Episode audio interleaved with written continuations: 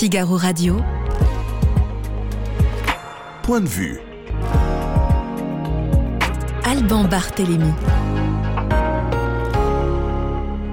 Le budget de l'armée française est-il suffisant? Les députés en débattent cette semaine à l'Assemblée nationale. Suffisant ou pas, l'ancien militaire et historien Michel Goya nous donnera son avis.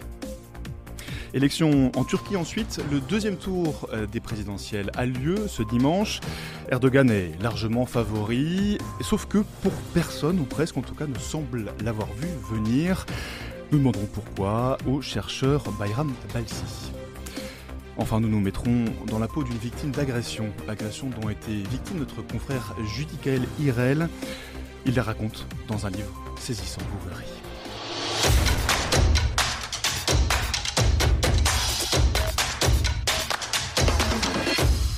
Et bonjour Michel Goyard, soyez bienvenue dans le studio du Figaro. bonjour Michel Goyard.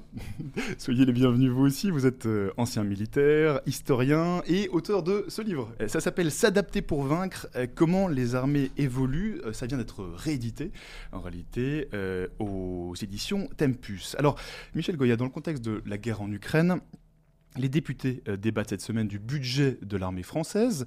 Euh, concrètement, le gouvernement propose 413 milliards d'euros sur 7 ans. Euh, c'est donc une loi de programmation qui est débattue actuellement. Vu le contexte international actuel, est-ce que 413 milliards sur 7 ans, c'est suffisant?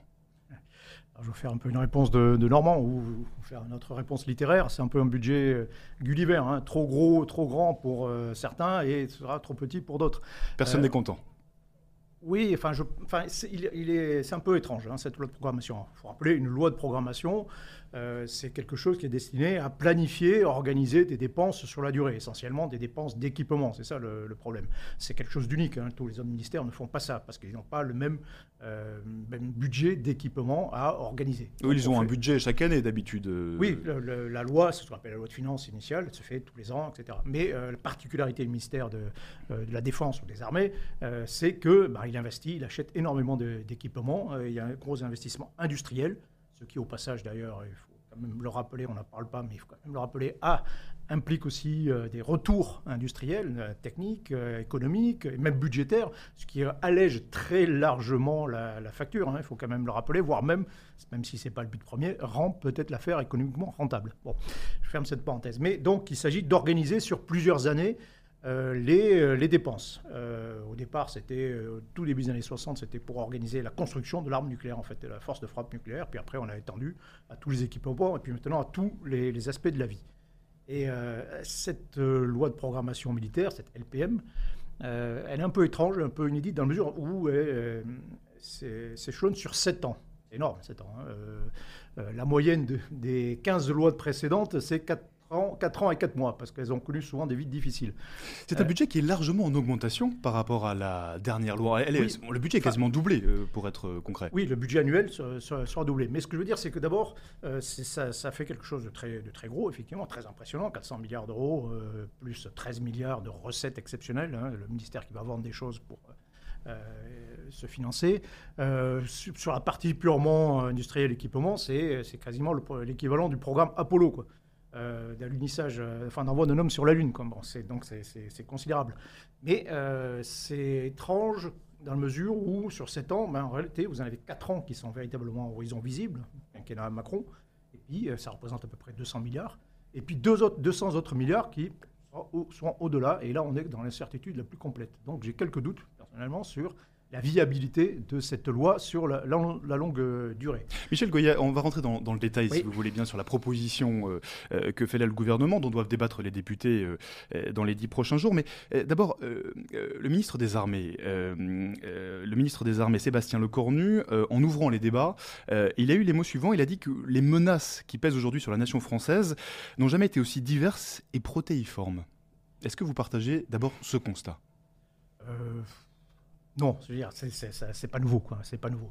Euh, euh, en réalité, euh, on est sur un plan, on est toujours sur le rattrapage. Pour comprendre cette ce loi, il faut revenir un petit peu en arrière quand même et comprendre que de 1990 à 2015, on a réduit en permanence nos ressources militaires, notre effort. On a, fait, on a économisé des centaines de milliards d'euros sur le dos des armées, pour parler simplement, et que depuis cette époque, en fait, on rattrape euh, euh, les, choses. On rattrape depuis 2015, c'est une année euh, particulière. Hein, c'est l'époque des attentats terroristes en France.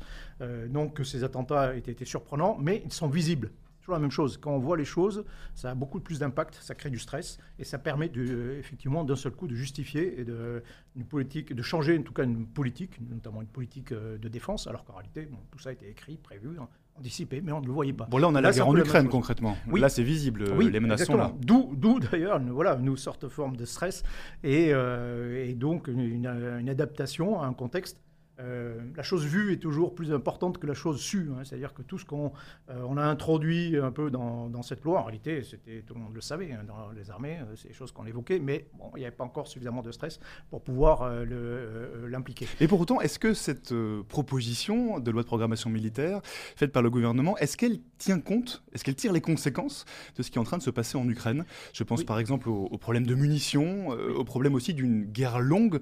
On dit souvent que l'armée française est, est très douée pour les guerres courte, mais qu'elle n'a pas les moyens de tenir dans la distance. Est-ce que ce budget, il en tient compte? C'est vrai. Euh, c'est vrai. Le mot Ukraine euh, intervient 13 fois dans le, projet de loi, hein, qui fait 425 pages. Euh, il intervient, le mot terrorisme, par exemple, que j'évoquais, il n'intervient jamais. On le voit jamais. voilà, on a l'impression qu'on est passé à autre chose. C'était le cas avant?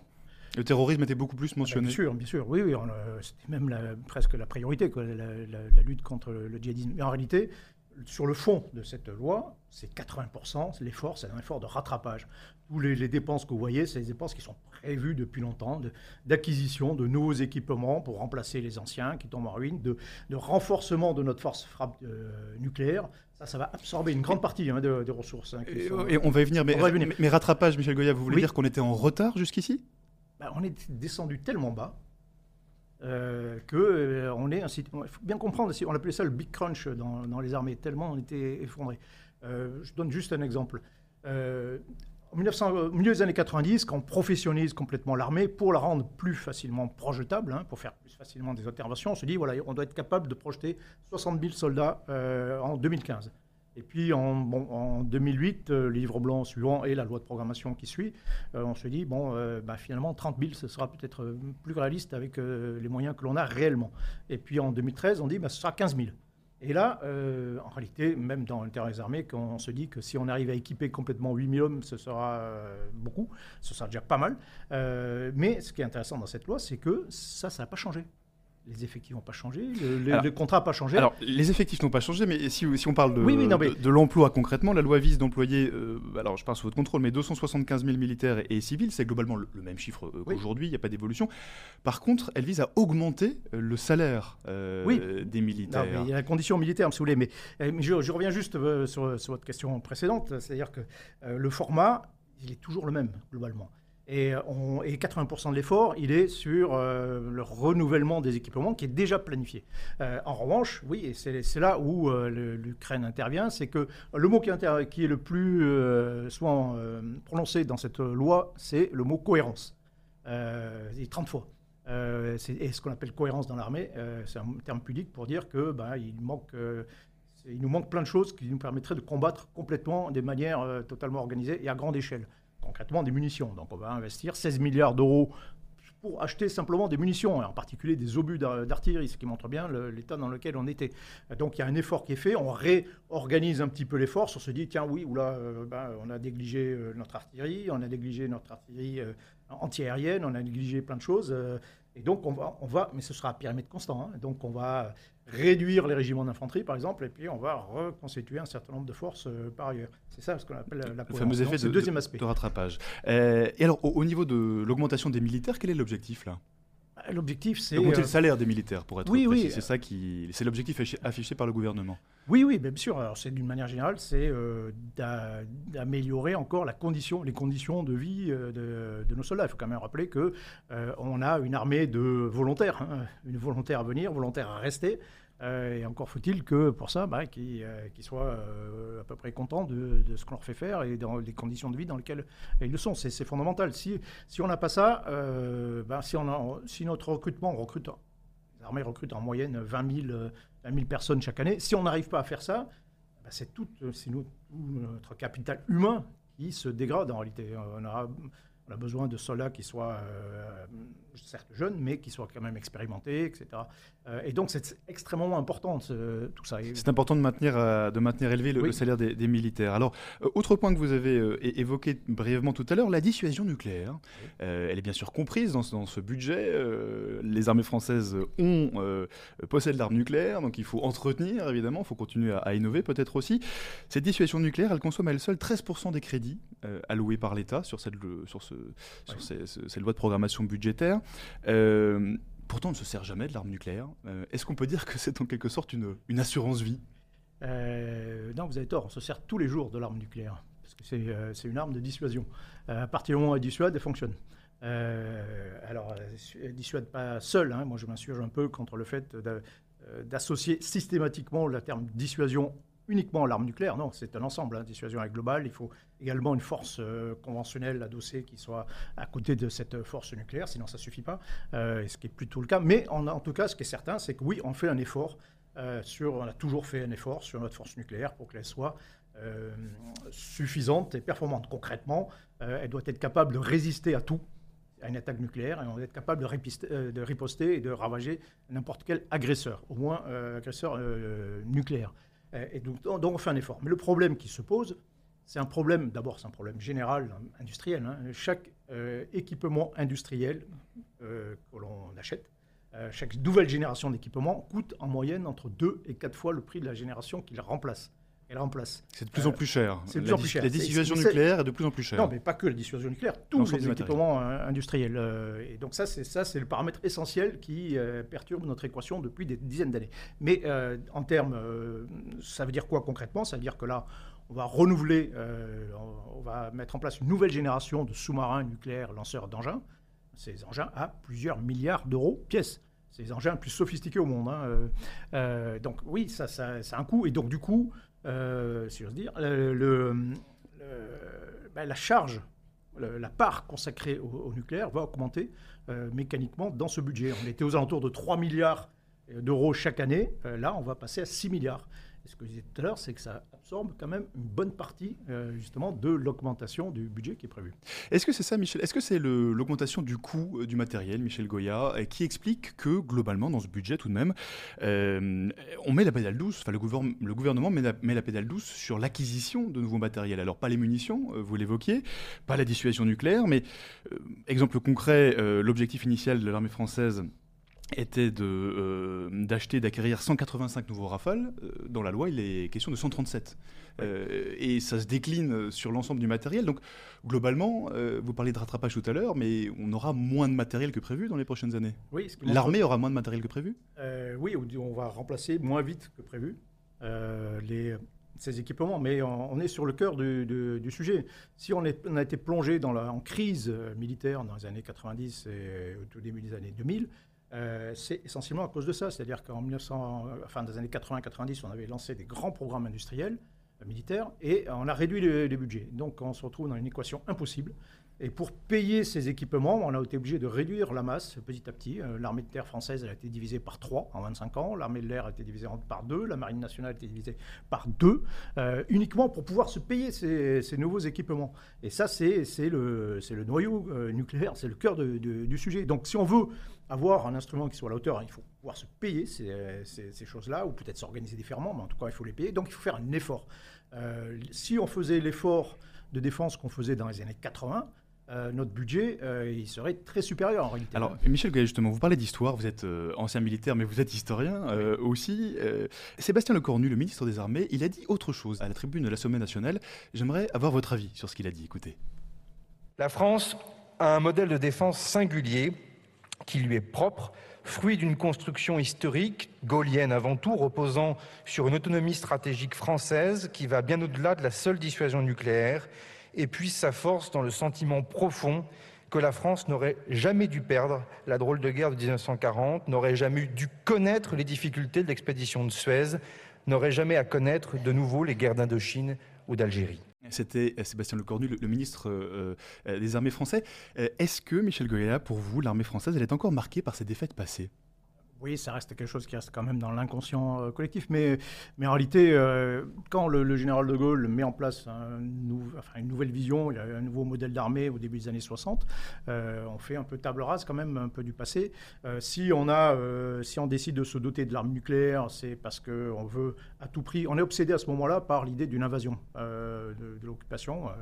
Et, donc, on veut dissuader de toutes les manières possibles un adversaire de pouvoir euh, menacer la vie de notre nation et, voir l'envahir. Donc c'est pour ça qu'il met en place, euh, on décide d'avoir une force nucléaire autonome. Et, et, en même temps, on décide d'avoir une force conventionnelle qui soit adossée à cette, cette, force nucléaire, qui sera essentiellement fondée, basée en Allemagne et en France pour défendre. Et on met aussi la particularité, c'est qu'on on, conserve quand même des obligations euh, hors d'Europe. D'abord parce qu'il y a des territoires français dans le monde entier, donc il, s'agit de, protéger. Ça, c'est pour le nucléaire, pardon, Michel Goya, mais, globalement, globalement l'histoire aujourd'hui, elle influence, euh, elle influence la, façon dont on euh, budgète, pardon, pour l'expression, l'armée française. comment dire En fait, on évolue par grande période stratégique. Il faut bien comprendre que tous les 20-30 ans, euh, les règles du jeu euh, changent, internationales changent radicalement. Euh, et ça, c'est quelque chose qu'on a un peu de mal anticipé, parce que d'autant plus, que les outils militaires sont des outils qui sont longs, lourds. on quand on, s'engage sur un grand programme, on va le garder pendant 60 ans. et pendant 60 ans, vous allez connaître plusieurs périodes. Tous les la majorité des équipements dont on est encore doté actuellement dans les armées, sont conçus pour affronter l'armée soviétique. Euh, c'est la période euh, précédente. 1990, euh, on a changé complètement les, les règles du jeu, l'ordre a changé, il a fallu réadapter notre modèle. On l'a rendu plus projetable, plus interventionniste d'une certaine façon, mais en réduisant, comme l'a dit, les ressources. Et puis là, on est dans une autre période, euh, depuis quelques années en réalité, où on est dans une période où la dominante, c'est la compétition internationale, c'est la confrontation, en particulier avec la Russie. Euh, Et là aussi, bien sûr, il faudra s'y adapter. Euh, nous verrons en tout cas ce que les députés en diront. pas loin de 1700 amendements ont été déposés, et puis de nombreux députés de, droite comme de gauche dénoncent des, des effets annonces, voire l'insincérité du texte. donc voilà, on continuera bien sûr euh, à suivre et notamment avec vous euh, ces débats à l'Assemblée nationale. Merci beaucoup, Michel Goya. Je rappelle que vous êtes euh, militaire, ancien militaire et historien. Votre livre s'appelle S'adapter pour vaincre comment les armées évoluent. C'est publié chez Tempus. Et puis, je, cite aussi votre prochain livre qui s'appellera L'ours et le renard, une histoire immédiate de la guerre en Ukraine. C'est coécrit avec Jean Lopez et c'est à paraître chez Perrin. Figaro Radio. Point de vue. Alban Barthélémy.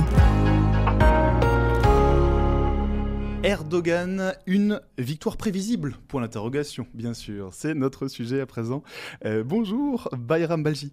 Oui, bonjour. Euh, vous êtes chercheur au CRI Sciences Po à Paris. Alors, il y a une dizaine de jours sur, sur ce plateau, vous pensiez, vous nous disiez que l'opposition turque avait une chance euh, de remporter le scrutin, le scrutin présidentiel et législatif. Alors résultat, bien sûr le deuxième tour n'est pas encore joué, mais Erdogan part tout de même largement euh, favori. il est arrivé en tête du premier tour avec 49,4% des suffrages. Vous avez été surpris par ce résultat? Alors j'ai été surpris, je me suis trompé, mais je ne suis pas le seul. Je ne suis pas seul. Je pense qu'on est pratiquement tous les 90% des chercheurs qui travaillent sur la Turquie étaient persuadés en fait que euh, Erdogan allait au moins trébucher. Et ça, n'a pas, pas été le cas. Au contraire, il a même gagné, je dirais assez facilement, les élections, les élections présidentielles et parlementaires. Les parlementaires, ils ont gagné parce que son groupe est, majoritaire au Parlement, de nouveau Parlement, d'une manière assez, assez large. Et au présidentiel, il est bien placé. Il a quand même eu 49,5%. Oui, il a eu un bon score. Un très bon score, 49,5%. Et de ce fait, euh, il a des fortes chances de, gagner au deuxième tour. Mais tout de même, pourquoi, euh, bien sûr vous n'êtes pas le seul, mais pourquoi beaucoup d'observateurs, en tout cas euh, depuis la France, ont sous-estimé le score d'Erdogan?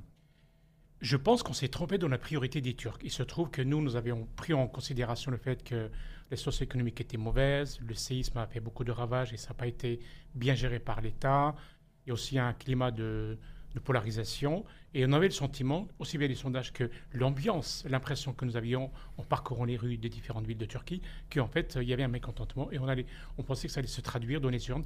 Or, ça n'a pas été le cas. Il se trouve qu'il y a un autre facteur, un autre facteur que nous avons sous-estimé, c'est le facteur de stabilité, sécurité, et aussi probablement ce qui faisait la force de l'opposition, ça a été aussi sa faiblesse, c'est-à-dire le fait qu'elle soit hétéroclite, apparemment, c'était perçu par l'électorat turc comme quelque chose d'inquiétant dans le sens où ils sont unis pour euh, se débarrasser d'Erdogan, mais probablement ça ne suffit pas pour prendre des décisions courageuses au cas où il gagnerait les élections. C'est ce qui s'est passé. Est-ce qu'on peut dire malgré tout, euh, euh, selon vous, que la compétition électorale entre les, trois candidats, hein, il y a un troisième candidat qui est arrivé aux alentours de, 5%, un candidat, un candidat nationaliste, est-ce qu'on peut dire que la compétition, elle a été loyale?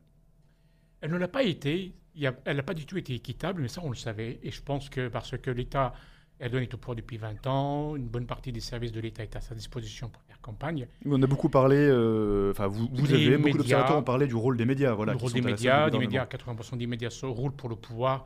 Mais je pense qu'il ne faut pas non plus prendre ça comme une espèce d'excuse pour. Euh, il n'y a pas que ça qui a joué. C'est-à-dire qu'il y a quand même, en parallèle, il y a quand même des réseaux sociaux qui sont assez bien organisés en Turquie. L'opposition a quand même une. Même si elle n'a pas beaucoup, elle a quand même pas mal de, de médias. Je pense que le problème est ailleurs. Ce n'est pas dans le fait qu'il y ait une une, inégalité de dans la compétition et le fait qu'en fait, l'électorat turc, sociologiquement, eh bien, en fait, on a mal interprété, on a mal euh, euh, évalué son comportement. C'est plutôt là qu'il faut essayer de comprendre ce qui s'est passé. Mm. Alors, dans les pages du, Figaro, hier, euh, deux chercheurs proposaient l'idée que Erdogan, au fond, incarnait cet homme fort, plébiscité par la culture politique turque. Est-ce que vous partagez cet avis? Je pense que oui, finalement, ça a été assez important. Et ce qui s'est passé, c'est qu'en fait aussi, euh, l'opposition n'a pas assez tenu compte du fait que le pouvoir a bien joué, réussi à démanteler la stratégie de l'opposition dans le sens où il a joué sur la sécurité, sécurité, sécurité. Et de ce fait, parce qu'on est quand même au Moyen-Orient, il y a le voisinage de la Syrie, de l'Irak, et apparemment l'électorat a eu le sentiment en fait qu'avec Erdogan, il y avait de meilleures chances de garder cette stabilité plutôt qu'avec l'opposition.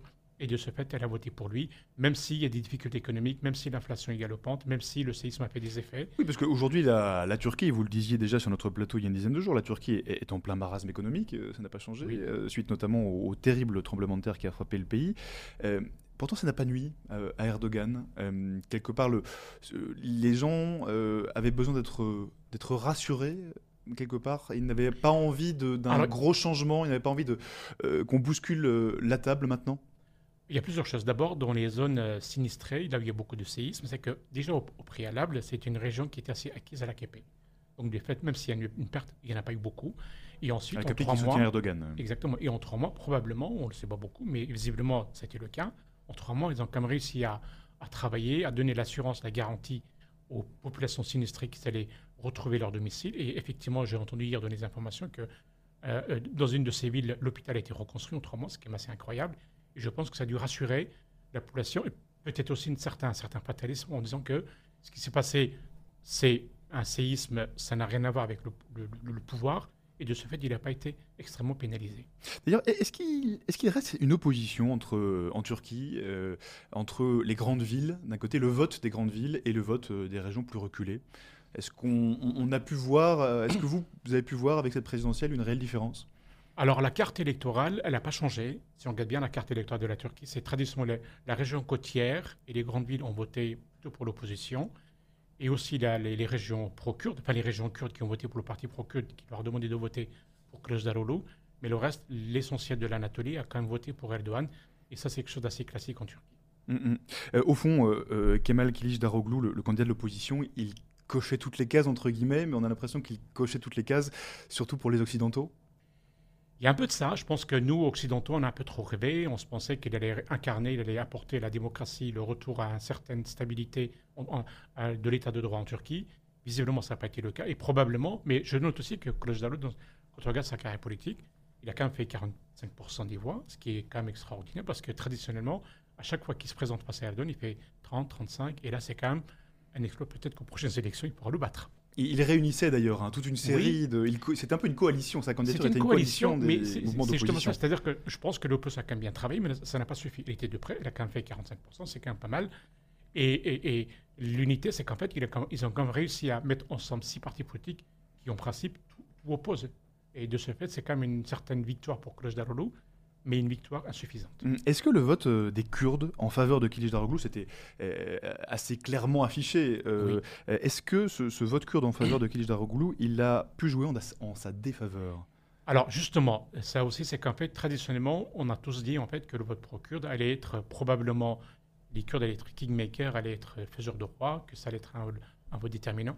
Or, il se trouve que là, ça a été contre-productif parce que je pense que la stratégie de douane a réussi à casser, en faire le lien entre opposition, Kılıçdaroğlu, parti pro-kurde, et PKK, et terrorisme. Et de ce fait, le vote kurde n'a pas produit les effets qu'on espérait. Mm. Euh, est-ce que vous diriez que Erdogan euh, a repris quelque part les, les codes euh, de Kemal Atatürk, le, premier président de la République de Turquie Stabilité, nationalisme, pouvoir fort, fierté aussi de la Turquie? C'est exactement ça, dans le sens on constate qu'Erdogan, de plus en plus, ne se présente plus comme le chef de l'AKP, donc de son parti politique, mais plutôt le père de la nation. Donc du coup, même de ce fait, de plus en plus, on a l'impression qu'il s'identifie à Atatürk, même si sur de, beaucoup de prestige, beaucoup de, de principes s'opposent à lui. Oui, ils sont pas. Mais dans la grandeur de la euh, nation, l'État fort, puissant, etc. Là, effectivement, il endosse en quelque sorte les habits d'Atatürk et ça le sert, et c'est aussi comme ça qu'il gagne. Mm, mm. Il joue euh, quelque part un peu un, personnage, mais euh, après sa ligne politique, si on, du moins on peut les comparer avec la, distance, n'a rien à voir avec celle d'Atatürk.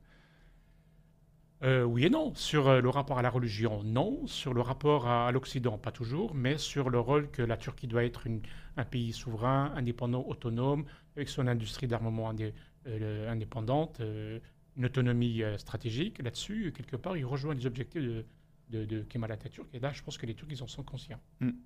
Euh, quelles seraient, d'après vous, les, implications, je mets au conditionnel, bien sûr, mais euh, les implications géopolitiques du maintien au pouvoir d'Erdogan? Euh, Il devra, grosso modo, composer une nouvelle coalition?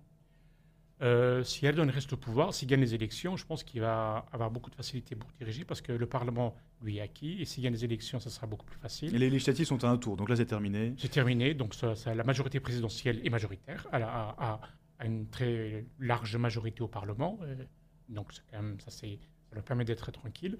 Euh, au président, s'il gagne, d'autant plus qu'en Turquie, avec le nouveau système, c'est le président qui détient l'essentiel de pouvoir. Donc de ce fait, si le président et le Parlement sont de même couleur politique, a priori, ça ne posera aucun problème pour diriger le pays.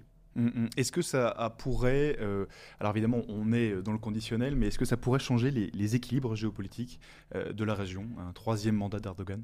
Je ne pense pas. Je pense que ça va être la continuité. D'ailleurs, si on regarde bien, ces derniers mois, avant les élections, il y avait, on avait déjà constaté de la part d'Erdogan une volonté de, pacifier les relations de la Turquie avec ses voisins, avec les puissances occidentales. Depuis un an, la guerre en Ukraine a beaucoup profité à Erdogan. Ça lui permet de réparer les relations qui étaient particulièrement abîmées avec l'Occident, avec les États-Unis, avec l'Europe. Et là, on a le sentiment en fait qu'il a emprunté un nouveau chemin pour rendre la, les diplomaties turques beaucoup plus, soft, beaucoup plus, plus douce et non plus euh, belliqueuse comme elle l'a été pendant certains temps. Mm, juste pour être euh, clair, bon, il y a évidemment un deuxième tour qui doit encore euh, se jouer, donc on ne va pas parler de, victoire trop tôt. le troisième candidat nationaliste, j'en parlais tout à l'heure, qui a réuni 5% des suffrages, est-ce qu'il pourrait tout de même faire basculer le vote? C'est encore envisageable? Alors oui et non, mais je pense que numériquement ça peut marcher. ça pourrait marcher numériquement, mais là aussi, c'est-à-dire qu'il ne faut pas croire que les 5% vont être partagés entre l'un et l'autre. C'est que euh, le, tout change dans le sens où le comportement électoral des Turcs entre les deux tours va changer. C'est-à-dire que vous, aurez probablement certains. D'abord, au premier tour, il y avait des, des gens qui ne sont pas allés voter, donc je pense que leur comportement a changé. Ensuite, le fait que maintenant le Parlement soit du côté du président, ça psychologiquement ça joue en sa faveur, c'est-à-dire que les, Turcs probablement vont essayer d'avoir une certaine attitude rationnelle dans le sens où on va voter et pour le président et pour le Parlement pour qu'ils soient de même couleur politique. Donc de ce fait, Sinan Oğan, il va arbitrer, mais je dirais que son poids n'est pas considérable, d'autant plus que le bloc qu'il représente. Ils sont plusieurs, il y a lui et un autre, et c'est scindé en deux. Donc de ce fait, euh, le pouvoir d'arbitrage n'est pas considérable. Hmm. Euh, dans les sondages euh, avant l'élection, les Turcs disaient vouloir sanctionner le pouvoir en place. Vous en parliez tout à l'heure. les sondages n'ont jamais été très fiables en, Turquie, cela dit. Enfin, c'est valable en Turquie, c'est valable dans d'autres pays. Pour quelles raisons Et est-ce que ça s'est encore une fois démontré ici? Est-ce que ce sont les sondages qui se sont trompés réellement? Les sondages se sont trompés. Euh, ça arrive souvent en Turquie, mais je pense qu'ils se sont trompés aussi. En fait, on a le sentiment en fait, que chez les Turcs, entre le mot sondage et le mot de passage à l'acte du vote, il y a un changement d'attitude. C'est-à-dire qu'on n'ose pas, on est en colère contre le gouvernement, on est en colère pour sa politique économique, vis-à-vis de, en matière d'inflation, de gestion de la banque centrale, etc. Mais au moment du passage à l'acte, je pense qu'il y a un changement d'attitude. Ils se disent, au final, malgré tous les problèmes, il vote qu'un pour Erdogan. Et là, ça, c'est quelque chose que les sondages ne peuvent pas anticiper parce que entre le moment où ils le font et l'élection, ben, il y a déjà pas mal de temps qui passe. Et de ce fait, les sondages se trompent à cause de ça. Mm. Euh, Bayram Maji, est-ce que ce constat-là pour euh, les Turcs, euh, il vaut aussi pour les Turcs qui sont expatriés, notamment en France? Alors, d'une manière générale, les Turcs qui sont expatriés en France et en Allemagne, souvent ils votent une majorité pour Erdogan parce qu'ils appartiennent à une couche sociale en Turquie qui est à peu près la même que celle de Erdogan. Ils sont issus de l'Anatolie conservatrice traditionnelle, donc ils votent pour lui, ça c'est le premier. Le deuxième, c'est qu'en fait, dans l'immigration, on a tendance à voter pour celui qui incarne le plus la nation. Donc il est au pouvoir. Et il y a aussi un attachement sentimental, romantique des Turcs euh, de, de, l'Europe au, pays. Et ils ont le sentiment que celui qui incarne le mieux le pays. Et par ailleurs, je dirais aussi qu'en fait, ceux qui sont arrivés, parce qu'il y a deux, d'une manière schématique, deux catégories de Turcs à l'étranger. Il y a ceux qui sont arrivés avant 80 et après 80. Ceux qui sont arrivés après 80, ils sont beaucoup plus ici pour des raisons politiques, éduqués. Plus éduqués.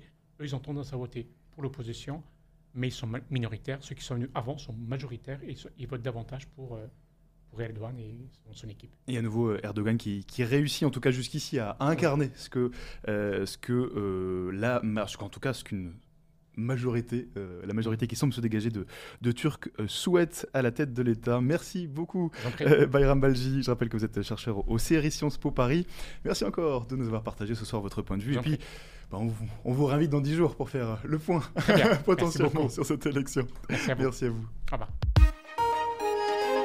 Figaro Radio. Point de vue. Alban Barthélémy. Il suffit parfois d'un court moment pour que dans une vie tout bascule. Euh, c'est ce qui s'est passé pour Judy Kael Hirel, notre confrère du Figaro Magazine, agressé dans un couloir de métro alors qu'il tentait de porter secours à une jeune femme. Bonjour Judy Kael Hirel. Bonjour. Vous êtes euh, journaliste euh, au Figaro. Vous êtes l'auteur de ce livre, ça s'appelle Concorde rouge dans la peau d'une victime d'agression et c'est paru aux éditions du, Cherche Midi. Vous commencez dans ce livre par raconter ce qui vous est arrivé. C'était un 13 novembre, un 13 novembre 2017. Un autre 13 novembre, vous dites euh, dans votre livre. Euh, qu'est-ce qui s'est passé ce soir-là? Je rentrais du bureau tout simplement, donc c'est quelque chose que tout le monde fait tous les jours. Quelques millions de personnes rentrent du bureau tous les jours en prenant les transports en commun.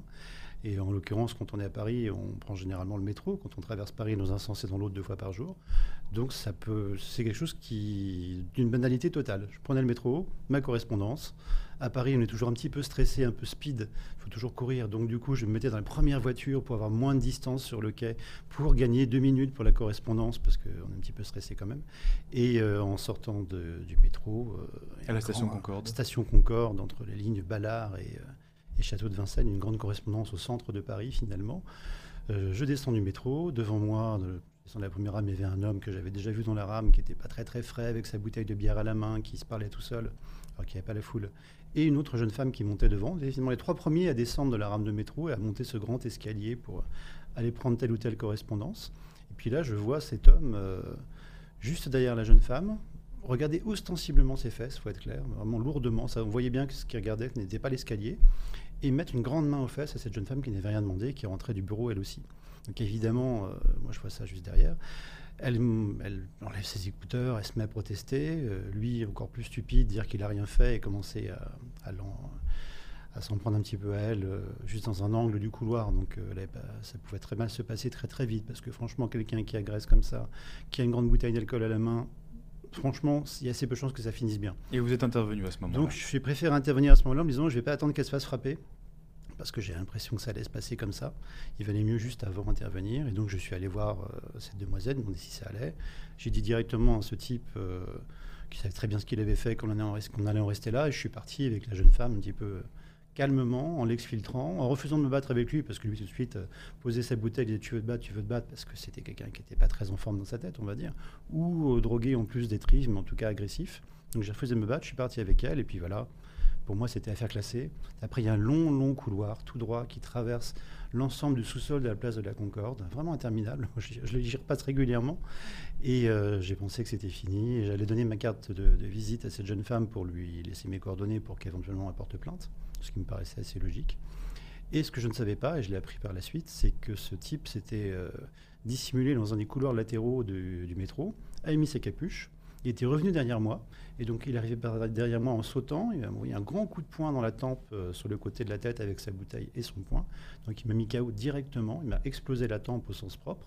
Donc euh, après je me rappelle de rien, j'ai juste eu La seule chose dont je me rappelle, c'est d'avoir vu rouge et d'avoir vu noir, comme dans un jeu vidéo. L'écran s'éteint et game over. Alors concrètement, votre agresseur a, continué à ce moment-là à, s'acharner sur vous.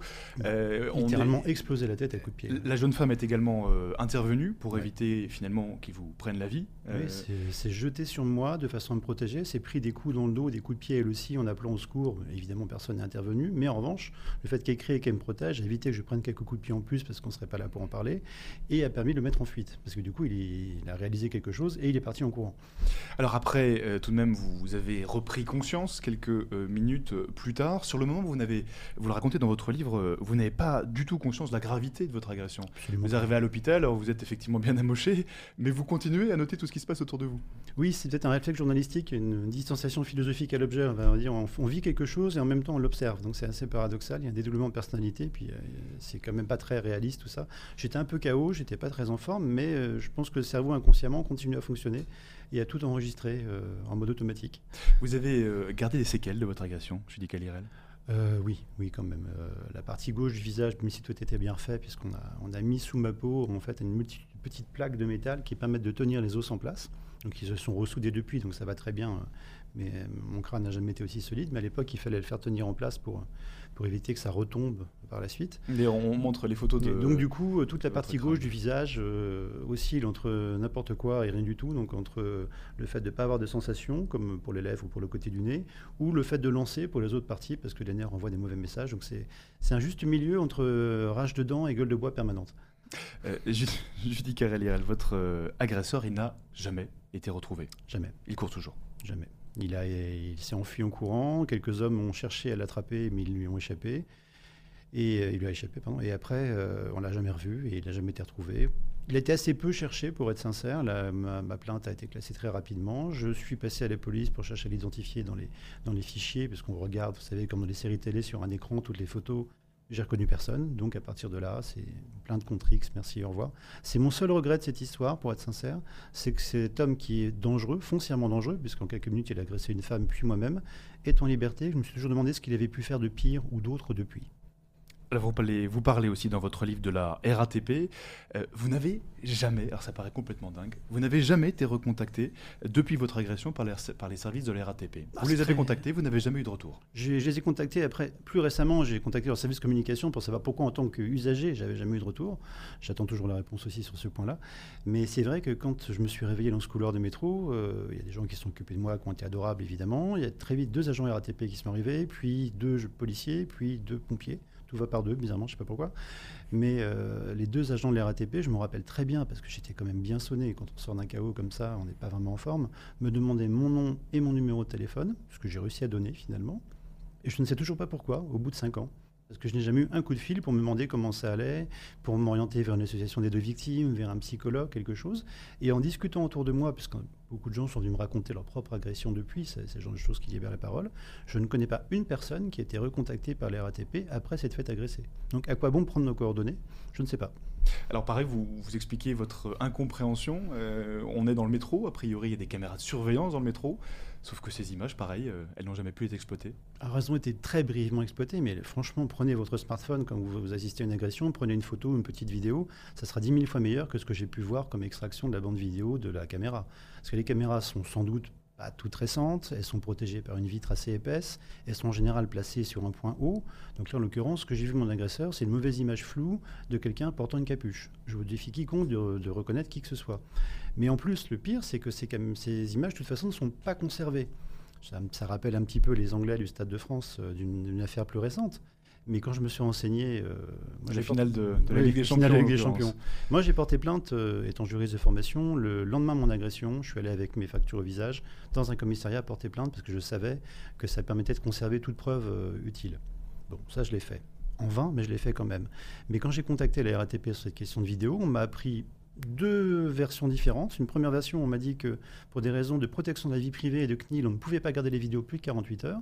Et une autre fois, on m'a répondu qu'on n'avait pas les capacités de stockage pour garder les images. je ne sais pas quelle est la vraie version.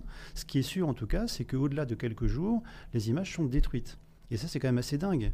Parce que finalement, ça serait très simple, et c'est un des, buts de ce livre que j'ai écrit, ça serait très simple de décider qu'une régie de transport, qu'elle soit parisienne ou autre, quand elle constate une agression dans ses locaux, dans ses murs, garde par anticipation les images vidéo à disposition de la justice si plus tard la victime porte plainte. Mmh. Alors, que là, il faut que je porte plainte, que la police réquisitionne les images et après elles sont conservées. C'est ce que nous dit Christian Léon sur euh, lefigaro.fr. Euh, le métro parisien a investi des milliers de caméras, à, des milliers d'euros dans des caméras de surveillance, mais qui visiblement ne, servent à rien.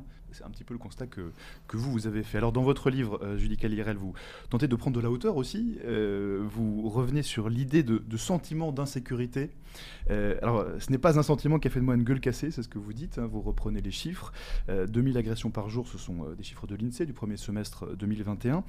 ces chiffres, ils sont énorme. Euh, il y a votre agression aussi qui témoigne euh, de la violence euh, qu'on peut vivre au quotidien dans, dans, les transports en général en France. Pourtant, on a l'impression que tout le monde regarde ailleurs. C'est très paradoxal, effectivement, parce que c'est une sorte de violence à bas bruit, d'insécurité à bas bruit. On a un petit peu mis ça sous la, sous la moquette, j'ai l'impression. Si on se concentre uniquement sur les agressions dans les transports en commun, c'est celles pour lesquelles je me passionne pour des raisons évidentes, c'est en gros 130 000, 140 000 plaintes par an pour des vols, des volets avec violence, des agressions, des agressions sexuelles. Euh, sur l'ensemble du territoire français Sur l'ensemble du territoire français, ce qui en moyenne représente quand même 350 personnes par jour. C'est comme si un avion de ligne, un Airbus, se faisait agresser chaque jour. Sauf que ce n'est pas un Airbus, c'est une personne, puis une personne, puis une Et ça, ce sont les plaintes qui sont déposées. Euh, vous dites aussi que toute une série de plaintes ne sont probablement même pas déposées ah et donc sont complètement invisibles. Je découvrais encore hier une statistique sur le fait que pour les agressions sexuelles hors du contexte familial, il y a à peu près 10% des personnes qui portent plainte. Or là, on voit déjà que dans les transports en commun, il y a une progression constante des agressions sexuelles contre les femmes, qui évidemment, c'est 94% des victimes féminines dans d'agression, et que dans ces femmes qui sont en première ligne de l'insécurité dans les transports en commun, qui ont vraiment peur de prendre les transports au quotidien, il y a de plus en plus de jeunes femmes à être agressées, moins de 25 ans, et même de plus en plus de mineurs, 40% sont des mineurs. Donc est-ce que c'est vraiment une bonne expérience pour commencer sa vie dans la cité que de penser que l'on va se faire agresser par un prédateur ou un malade dans les transports? Ça, ça me paraît strictement inacceptable en 2023 et c'est vraiment la colère principale qui a porté la rédaction de ce livre. Je suis peut-être trop féministe ou respectueux des femmes, je ne sais pas, mais je ne comprends pas qu'on se contente d'accepter que ça puisse exister, qu'au quotidien, dans la charge mentale globale des femmes, comme on l'appelle aujourd'hui, il y a cette couche sur je dois faire attention à ne pas me faire agresser. c'est marquant, vous, vous racontez que depuis que vous avez, euh, depuis que vous témoignez de votre histoire, vous avez énormément de femmes euh, dans votre entourage euh, familial, mais pas que, qui viennent vous parler, qui vous disent, qui vous racontent les agressions qu'elles ont vécues depuis des années. vous dites, je, ne me rendais pas compte que c'était à ce point-là. Ah, mais j'étais en colère contre moi-même. À 45 ans, je m'étais jamais rendu compte que dans les transports en commun, les femmes avaient peur de prendre les transports. Parce que moi, effectivement, je suis à 1m80, j'ai une formation d'officier, j'ai fait les arts martiaux, je suis calme de nature, j'ai jamais ressenti cette crainte, et je l'ai toujours pas d'ailleurs. En revanche, une femme va devoir y penser d'emblée. Une étudiante qui s'installe sur Paris devra réfléchir à où est-ce qu'elle s'installe pour que la ligne de métro soit sûre pour se rendre à sa faculté. Une femme va faire attention à ne pas mettre de talons pour pas faire clac-clac dans les couloirs pour pas attirer l'attention. Une autre va baisser les yeux. Beaucoup d'autres me disent qu'elles ne prennent tout simplement pas le métro. Elles vont prendre la voiture, vont prendre le vélo, mais vont éviter le métro. Une enquête qui est sortie de la région parisienne qui dit que 5% des femmes ont renoncé à prendre les transports en commun par peur de se faire agresser déjà énorme. Mhm. Euh, vous avez rencontré un, haut gradé, euh, un policier. Euh, il vous a dit une phrase qui vous a mis hors de vous, c'est ce que vous racontez dans votre livre. il vous a dit d'habitude, personne n'intervient jamais dans ce genre de situation. Cette phrase, elle vous a mis énormément en colère. Pour quelle raison? C'est vrai que c'est un concentré de colère ce livre, finalement, que ça fait du bien de l'écrire aussi pour être un peu moins en colère. C'était le préfet de police du Val-de-Marne, parce que la, la, maire de ma ville a eu la gentillesse de proposer qu'on m'en mette une médaille en disant que j'étais un héros que je ne considère pas d'ailleurs, euh, toujours pas. J'ai fait ce que j'avais à faire à un moment précis, je ferai exactement la même chose et ça ne me paraît pas négociable, mais je ne me vis pas comme un héros. Les héros, c'est les policiers, les gendarmes, les gens qui mettent tous les jours leur vie en danger. On l'a encore vu avec des, policiers dans le Nord ces, ces, derniers jours. Mais en fait, ça m'a mis en colère d'être considéré comme un héros parce que j'étais le seul à faire ce qui devrait être fait par tout le monde. C'est-à-dire intervenir quand on voit une personne, et notamment une femme, se faire agresser. Pour moi, c'est normal, ça tombe sous le sens, c'est pas négociable. Et là, un, préfet de police me dit on vous décore parce que vous êtes un des seuls à intervenir. Jamais personne n'intervient. Et c'est vrai que lors de la remise de ces décorations, qui est la, médaille pour du courage et dévouement, à laquelle je tiens beaucoup, parce que je sais à quel point policiers, gendarmes ou pompiers tiennent à l'avoir et les conditions dans lesquelles ils l'ont, on était deux civils parmi des dizaines de policiers à être décorés, tous les deux pour être intervenus sur une agression sur une femme. Et là, on se dit, oui, effectivement, il y a quand même un problème Certes, on peut se faire blesser. Ça m'est arrivé une fois sur X fois où je me mêle poliment de, ce qui peut se passer autour de moi, parce que j'ai jamais cherché la bagarre. C'est pas mon style, je ne le ferai pas. Mais c'est un risque qui vaut le coup d'être pris, je pense. C'est pas négociable. C'est une règle de vivre ensemble. À mes yeux, il appartient à chacun de penser à tous. Si on commence à accepter que la peur prenne le dessus, se dire je suis trop pressé, je vais pas regarder, on ne sait jamais, l'agresseur a déjà gagné avant d'agresser finalement. C'est quand même dommage. Et, en même temps, euh, et Irel, vous, vous décrivez bien à quel point, euh, une fois que vous avez été agressé, euh, personne n'a répondu. On parlait de la RATP tout à l'heure, mais euh, ça a mis trois ans pour que vous puissiez avoir une expertise judiciaire de, ce qui vous était arrivé. vous dites que dans votre livre qu'un des risques, c'est de voir à force les citoyens vouloir se faire justice eux-mêmes. J'ai un peu peur de ça, effectivement, oui. J'ai l'impression, et on le voit, ça commence à apparaître dans certains faits divers au quotidien, qu'à partir du moment où on se dit qu'on ne va pas être assez défendu, qu'il y a de plus en plus d'agresseurs, que la justice ne va pas automatiquement les mettre en prison ou autre, tout ça s'additionne finalement. Des gens vont être tentés d'être armés, d'avoir une bombe sur eux, d'avoir un couteau, de faire une justice punitive dans régler leur compte eux-mêmes. Et là, on sort des limites d'une société civilisée. Hmm. Euh, vous revenez aussi dans votre livre, euh, dans l'un des chapitres, sur la condition de victime. Alors vous dites, il faut faire avec, euh, et en même temps, vous-même, vous, vous refusez de vous considérer comme une victime. Pour quelle raison? Euh, Je pense que je suis un horrible têtu breton, et que je n'accepte pas de subir quelque chose que j'ai pas choisi. Donc je n'ai pas choisi d'être une victime, ça m'est tombé dessus, même si contrairement à la plupart des victimes, je sais pourquoi ça m'est arrivé, ce qui m'évite de gamberger trop, euh, j'étais pas là au mauvais endroit au mauvais moment. quand on se fait agresser et qu'on n'a rien demandé à personne, vraiment c'est injuste. Moi, je sais que j'ai été agressé en défendant quelqu'un. Donc, du coup, sur ça, je suis apaisé. Mais en revanche, c'est vrai que je n'ai pas choisi d'être une victime, je n'ai pas choisi de le rester, mais pourtant, je vais le rester ad vitam. Donc, je déteste subir les choses. J'aime bien garder une certaine marge de choix, je pense, comme tout le monde. Mmh. Judy Calérel, vous avez euh, euh, repris, alors ce n'est pas un grand secret, hein, même si euh, c'est dans, votre livre, mais sans aller dans le détail, bien sûr, pour ceux qui, qui, le découvriraient plus tard, mais vous avez repris contact avec la jeune femme que vous avez défendue dans le métro? Euh, vous avez pu euh, échanger après sur ce qui vous était arrivé. Vous vous étiez pas parlé dans l'intervalle? Non, bon, le Covid était passé par là, il faut dire. La pandémie, un petit peu, euh, mis tout le monde à l'écart de tout le monde pendant un bon moment. Donc déjà, ça relativise le temps qu'on a mis à se recroiser. Mais bêtement, quand j'ai été agressé, elle avait voulu m'accompagner aux urgences. Et ça lui a été interdit et on n'a pas voulu lui donner ses coordonnées parce qu'elle n'était pas de la famille et que vu les circonstances, on les a que je risquais de lui en vouloir. Donc j'ai appris ça en discutant avec elle, c'était une des choses que je voulais savoir. Et j'ai regretté beaucoup finalement ce temps perdu et qu'on ne l'ait pas simplement laissé m'accompagner parce qu'on avait un lien particulier à ce sujet. Mais euh, je tenais à la revoir pour être sûr qu'elle ne s'en voulait pas de ce qui m'était arrivé. Parce que moi, je lui en veux pas du tout. Pourquoi est-ce qu'on en voudrait une victime? C'est les agresseurs les coupables. Et le vrai souci, c'est que souvent, les, les victimes d'agression se sentent coupables de s'être fait agresser. Donc je, voulais savoir si elle le vivait bien. Elle m'a quand même vu me faire quasiment tuer à côté d'elle. C'est pas un spectacle très agréable, sincèrement. Moi, ça va, je me rappelle pas, j'étais KO. Donc je me rappelle de rien. Et j'étais ravi de la revoir et j'ai été ravi d'apprendre cette occasion-là. Et un peu triste aussi que finalement, c'est elle qui m'a sauvé la vie et pas l'inverse. Parce que si elle m'avait pas protégé, les un ou deux coups de pied en plus que j'aurais eu dans la tête auraient suffi à me tuer. Mm. Euh, le nombre d'agressions dans les transports en commun, euh, je dis qu'elle, il reste très important, pas qu'à Paris, d'ailleurs pas tout, partout en France. Vous le rappelez dans votre livre, euh, c'est pas une spécificité, parisienne. À, votre avis, pourquoi? Parce que ce n'est pas le cas dans, tous les pays d'Europe? J'ai l'impression que c'est assez dur de comparer les conditions de sécurité dans les pays d'Europe dans les transports en commun, mais qu'en France, on a quand même une petite particularité là-dessus. J'ai l'impression qu'en France, les chiffres sont plus élevés. Mais en même temps, quand on regarde le nombre de voyageurs, ça reste dans l'épaisseur du trait. Nous ne sommes, nous, victimes d'agression, que des statistiques acceptables. C'est pas grave finalement par rapport aux millions et millions de voyageurs qu'il y a si quelques-uns se font tuer, agresser, violer, dépouiller dans les transports. On prend ça comme, ça presque normal. On prend ça avec un regard, je pense, froidement statistique, c'est-à-dire qu'on ne voit pas des gens, on ne voit pas une personne dont la vie va changer du tout au tout, qui ne pourra peut-être plus jamais travailler, qui va garder des cycles psychologiques, dont les proches aussi vont être atteints parce qu'il y a tout le dommage collatéral de la famille et des amis ou des collègues qui portent aussi ça avec soi. Et euh, je pense qu'on le voit comme des statistiques, notamment d'un point de vue politique. C'est mieux de déshumaniser les choses. Et un chiffre positif pour dire, regardez, finalement, sur X voyageurs, il y a 0,01% de personnes qui se font agresser. C'est acceptable, mm. tout simplement. Et vous, vous tentez avec votre livre de réhumaniser tout ça euh, dans la peau d'une victime d'agression. Euh, Concorde Rouge, c'est le, titre de votre livre, Judica Lirel. C'est publié aux éditions du Cherche Midi. C'est un, récit euh, passionnant sur ce que vous avez vécu et qui fait certainement écho au vécu de beaucoup d'autres personnes à travers la France.